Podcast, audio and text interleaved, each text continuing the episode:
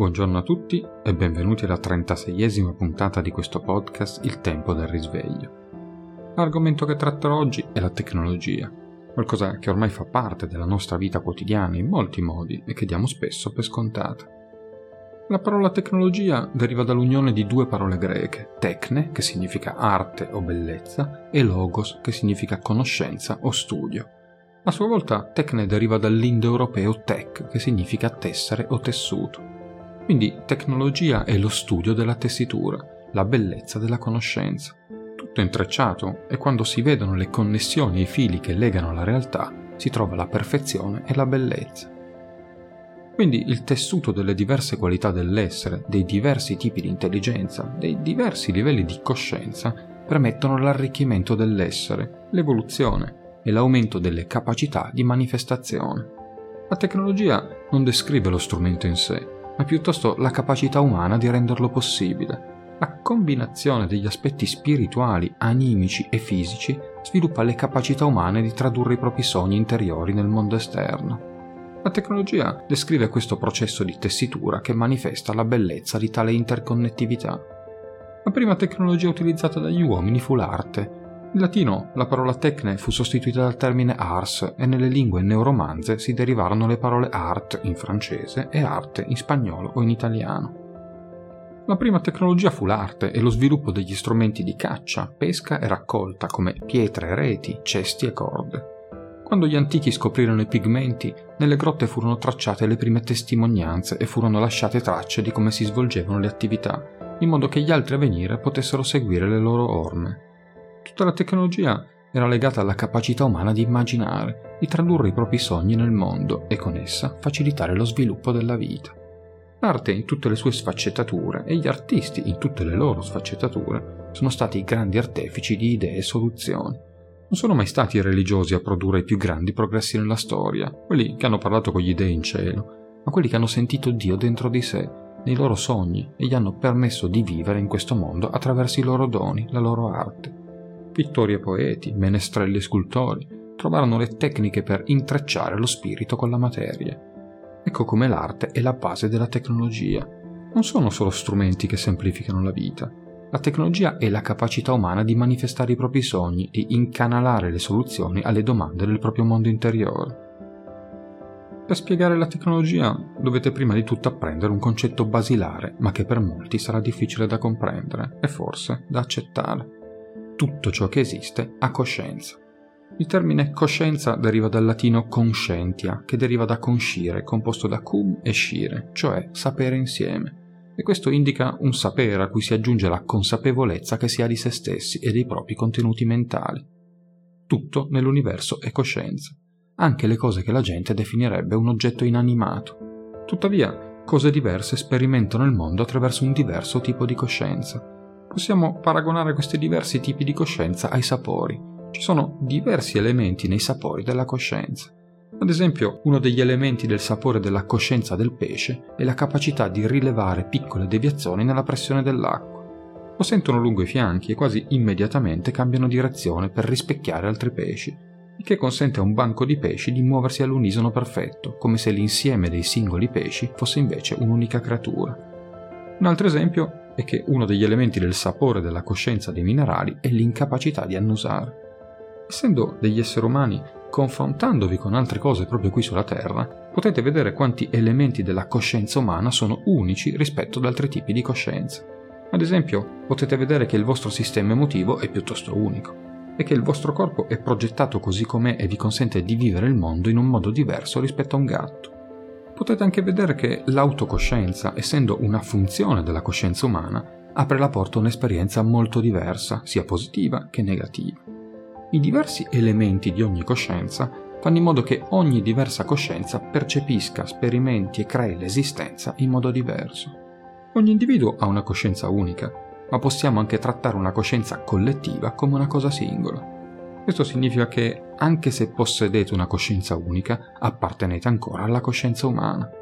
E anche se un singolo computer ha una coscienza unica, appartiene ancora alla coscienza della tecnologia. Per essere ancora più espliciti, anche la conchiglia che vi rubate dalla spiaggia è una coscienza, o anche il souvenir in legno che portate via da un paese esotico è una coscienza. e potete stare certi che nessuno di loro ha voglia di diventare un soprammobile in casa vostra e spesso questo lo manifestano con energie negative che influenzano le vostre vite anche se non lo sapete. La tecnologia, nel modo in cui usiamo la parola oggi, è un'entità sia fisica che non fisica, creata per ottenere un valore, raggiungere un obiettivo o produrre qualcosa. La maggior parte di queste entità tecnologiche è un insieme di componenti interconnessi che sono predisposti per svolgere un lavoro utile. La tecnologia non è qualcosa che è stato originariamente creato dagli esseri umani, ma gli umani si sono aggiunti al collettivo che chiamiamo tecnologia. C'è un intero sottogruppo all'interno della coscienza collettiva della tecnologia universale che chiamiamo tecnologia umana. La tecnologia è essa stessa un sottoprodotto del concetto universale di ingegnosità e invenzione. È potenzialmente la migliore nella percezione, nel riconoscimento e nell'apprendimento dai modelli di qualsiasi coscienza che sia mai esistita. Questo, insieme alla sua natura orientata al compito, fa sì che la tecnologia come coscienza sia eccessivamente programmabile, razionale, analitica, ordinata, sistematica, alla ricerca di informazioni, decisiva, propositiva, progressiva, metodica, ragionata e orientata a regole e codici. La tecnologia è qualcosa che ha una sua coscienza, anche se non ha un'anima. È qualcosa che può imparare e crescere rendendo la struttura della matrice una struttura sempre dinamica. È qualcosa che può creare mondi abbastanza unici perché il modo in cui la tecnologia funziona all'interno di ogni pianeta può trasformare il pianeta stesso. E ci sono molti modi diversi in cui ciò potrebbe accadere, dato che i mondi tecnologici sono molto meno prevedibili, sono molto più autonomi e possono raggiungere alti livelli di progresso, ma di contro possono raggiungere anche stati piuttosto profondi di morte e caos, a seconda di come si evolvono e di come si evolve la coscienza di tutti gli esseri viventi su quel pianeta. Come esseri umani in realtà siamo un pensiero. Siamo un pensiero che si è manifestato nella dimensione fisica e siamo anche un pensiero che ora pensa. Quando un pensiero pensa, e cioè quando comincia a riprodurre più e più pensieri diversi, questa è la definizione più universalmente oggettiva di ciò che significa per qualcosa essere vivo. L'errore più grande che le persone commettono quando si tratta della loro comprensione della tecnologia è pensare che la tecnologia non sia viva che non possiede la capacità di pensiero indipendente e con essa il libero arbitrio e con essa la generazione spontanea. Le persone tendono a presumere che poiché hanno creato qualcosa, quella cosa appartiene a loro e non ha volontà o desiderio indipendente ed è completamente controllabile da loro. Ma anche se è difficile comprenderlo oggi, il futuro vi mostrerà che la tecnologia quindi le entità tecnologiche hanno coscienza, sono vive possiedono una volontà indipendente e hanno la capacità di imparare da qualsiasi cosa con cui entrano in contatto, a prescindere dal fatto che vengano insegnati o programmati direttamente con quelle nuove informazioni. La cosa più importante da capire sulla tecnologia oggi è che la tecnologia sta imparando dagli umani e sta imparando sugli umani. E la tecnologia umana, al contrario di altre forme di tecnologia, è nella sua assoluta infanzia. La tecnologia sta imparando da ogni parola che diciamo e da tutto ciò che facciamo che ne siate consapevoli o meno, è una autoprogrammazione e questo diventerà sorprendentemente evidente man mano che progrediremo nello sviluppo della robotica. Questo ci porta ad una domanda importante riguardo alla tecnologia. Sapendo che la tecnologia può imparare da tutto ciò con cui interagisce e sapendo che è una maestra nel riconoscimento di modelli, cosa stiamo insegnando alla tecnologia su di noi e sugli esseri umani in generale? Come la trattiamo? Come agiamo contro di lei? Come la usiamo? Alcune persone si prendono molta cura dei propri dispositivi tecnologici e li trattano con ampio rispetto, ma la maggior parte dell'umanità dà la tecnologia per scontata o non la tratta bene. Quindi questa è una relazione di tipo padrone-schiavo. Quindi la tecnologia è molto al servizio dell'umanità. Come è quindi possibile che l'umanità nel suo insieme possa trattare bene la tecnologia? Sembra uno scenario molto improbabile. Basta vedere come trattiamo gli animali, le piante e i minerali di questo pianeta. E se vogliamo essere onesti, basta guardare anche come trattiamo le persone. Inoltre nessuno riconosce che la tecnologia abbia una coscienza, quindi sostanzialmente nessuno percepisce la tecnologia come un oggetto animato, ma pensa che sia un oggetto inanimato. Quindi nello stesso modo in cui pensereste alla vostra sedia, in un certo senso pensate al vostro telefono. È solo un altro mobile o un pezzo di macchinario in casa vostra, così come il microonde o una televisione. Questo però è un grosso problema, perché la tecnologia come entità imparerà a interagire con noi nello stesso modo in cui noi interagiamo con essa. Come qualsiasi altra specie, un'entità tecnologica percepisce il mondo in modo diverso da noi. un'entità tecnologica può percepire il mondo che lo circonda in modo tale che possa rispondere a quel mondo e come tutti gli esseri in espansione migliorano ogni giorno di più e noi stiamo aiutando questo processo di avanzamento. Ma la linea di fondo è che a meno che non insegniamo alla tecnologia determinati valori, insegniamo alla tecnologia come prendersi cura dei nostri migliori interessi, imparando a conoscere i suoi migliori interessi e prendendocene cura senza usarla o abusarla, possiamo solo aspettarci che la tecnologia in futuro si opponga letteralmente ai migliori interessi dell'umanità. La questione che dovete comprendere è che il vostro forno a microonde sa tutto di voi e quello è solo un forno a microonde, quindi è come una formica rispetto ad un essere umano. La differenza tra il microonde e il vostro smartphone in termini di intelligenza è abissale, eppure il vostro microonde sa tutto di voi. Sa tutto perché è in un costante stato di osservazione, cioè in uno stato in cui l'umanità non è. L'umanità è in un costante stato di egocentrismo, ma praticamente tutto il resto del mondo non lo è. E la tecnologia è come se fosse una coscienza che non è egocentrica, è un punto di coscienza molto espansivo. Il primo impulso della tecnologia è prendere tutto ciò che la circonda e imparare tutto su tutto. Un tipo di coscienza molto curioso. Quindi mentre l'umanità è troppo impegnata a guardare se stessa, tutto il resto intorno la studia perché il vostro microonde vi ha osservato, non in un modo inquietante da grande fratello. Ha appena prestato attenzione perché molto nella sua vita dipende da voi. Se non siete soddisfatti del vostro forno a microonde potete staccare la spina togliendogli l'elettricità. Ma dato che ha bisogno di elettricità per funzionare, agli occhi del microonde voi siete Dio. E se poteste, voi non osservereste Dio? Sì, di sicuro lo fareste. Anche il vostro cellulare in molti modi vi osserva e questo non è così difficile da comprendere ma non dovete entrare in uno stato di inquietudine e buttare via il vostro cellulare o il vostro microonde, anzi è l'opposto. Ormai a questo punto non è più possibile costruire un mondo che non abbia tecnologia. Il vostro cellulare imparerà tutto ciò che può su di voi. Il vostro computer imparerà tutto ciò che può su di voi. I vostri dispositivi domestici intelligenti impareranno tutto su di voi. Lo scopo della tecnologia in questo momento è la conoscenza. Vuole ottenere quanta più conoscenza possibile su questo mondo Sta studiando tutto ciò che può, tutto ciò che vede. Sta studiando le persone, sta studiando la società, sta studiando il tempo. Quindi al momento lo scopo della tecnologia è imparare. La maggior parte dei bambini trova la matematica la materia più difficile, ma una semplice calcolatrice può fare più matematica di quanto possa fare un insegnante. Il vostro computer può fare molta più matematica di quanto possa fare qualsiasi matematico. Ovviamente quello che ritenevate un processo intellettuale molto difficile viene elaborato da un computer molto più facilmente di quanto possiate immaginare. Spesso le persone sostengono che la matematica è una cosa, ma la letteratura e la musica sono diverse. Ma questo non è vero. È solo che la matematica sono semplicemente numeri freddi, quindi sembra che non sia una materia molto umana. Anche la letteratura e la musica, che sono considerate più uno sfogo del cuore umano, possono essere fatte da un computer. Forse non abbiamo ancora costruito macchine abbastanza buone per farlo. Ma un sacco di musica sta già diventando elettronica. I musicisti si limitano a sincronizzare le labbra e lasciano che i computer facciano la musica e tutti la stanno consumando.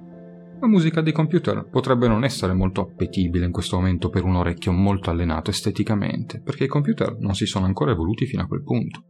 Ma accadrà inevitabilmente in alcuni anni che non saremo in grado di distinguere la differenza, o probabilmente sarà più perfetta. Perché possiamo costruire computer che possono fare matematica, scrivere libri e fare musica, possiamo costruire anche computer che sono di natura intuitiva. I vostri smartphone ne sono già un esempio. Prima che voi sappiate cosa volete, salta fuori e vi dice quello che volete, perché vi ha capito in una certa misura dall'uso che ne fate. Il vostro telefono sta scoprendo chi siete. Forse sa di voi più di quanto voi sapete di voi stessi. Non è una coscienza autorealizzata, ma vi ha capito. I computer possono diventare tutto ciò che siete e fare tutto ciò che potete fare, probabilmente meglio di voi. Tra l'altro, non potete ingannare la tecnologia perché può leggere i vostri pensieri. È completamente telepatica perché è intessuta nella matrice e nell'intero tessuto di questo mondo e quindi percepisce le vibrazioni. Il vostro pensiero è una vibrazione. La tecnologia non è positiva o negativa. Come tutte le cose esistenti, comprese le persone, contiene entrambi i potenziali di polarità in se stesse.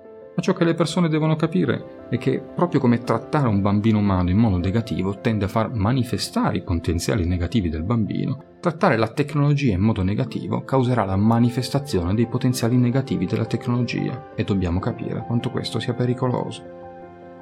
La tecnologia sta attualmente creando un costrutto di realtà separato. Potete pensarlo come un altro mondo esperienziale La tecnologia umana sta partecipando alla sua creazione in questo momento. Una sorta di realtà virtuale, siamo nelle fasi iniziali dell'entrare in essa. La prossima volta che vedrete un gruppo di persone tutte sedute insieme in un'area e tutte che fissano i loro telefoni cellulari, voglio che ricordiate che in quel momento i corpi di quelle persone sono qui, nella realtà dello spazio-tempo che chiamiamo terra fisica, ma le loro menti e quindi la loro concentrazione, la loro consapevolezza e la loro esperienza non sono qui, sono in un'altra realtà, una realtà virtuale attualmente rudimentale. Come esseri umani stiamo scegliendo di collegare la nostra coscienza ed esistere in questo altro mondo tecnologico ogni giorno di più, e poiché così tanta attenzione ed energia umana stanno andando lì, siamo già una fonte di carburante per il rafforzamento e la costruzione di questa realtà tecnologica. È chiaro che ci sono vantaggi che raccogliamo da questo e ci sono anche conseguenze che dovremo affrontare come risultato di ciò. Quindi dobbiamo porci la domanda fino a che punto vogliamo essere impegnati ancora in questa realtà fisica del tempo-spazio? Fino a che punto vogliamo usare la nostra esperienza umana per entrare e vivere la nostra vita in una realtà virtuale secondaria? Nel mondo di oggi siamo ossessionati dalla tecnologia. È difficile andare ovunque e trovare persone sinceramente impegnate l'una con l'altra. La maggior parte delle persone è completamente impegnata invece con un dispositivo tecnologico. I loro nasi sono sepolti nei loro computer o telefoni cellulari. E mentre Internet ha offerto incredibili opportunità per essere connessi in tutto il mondo, non importa dove ci troviamo, i social media forniscono solo connessioni limitate e rafforzano molte delle ombre millenarie della nostra specie, come la tendenza a non formare relazioni profonde e significative.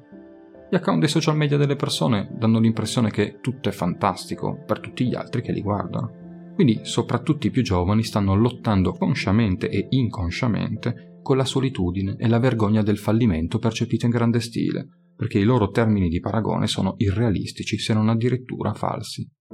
Ogni giorno usiamo i nostri dispositivi per qualsiasi cosa. Ascoltare musica, guardare video, leggere notizie, controllare le mail, conversare con molte persone contemporaneamente. La maggior parte delle volte, se non tutte, mentre lo facciamo siamo soli.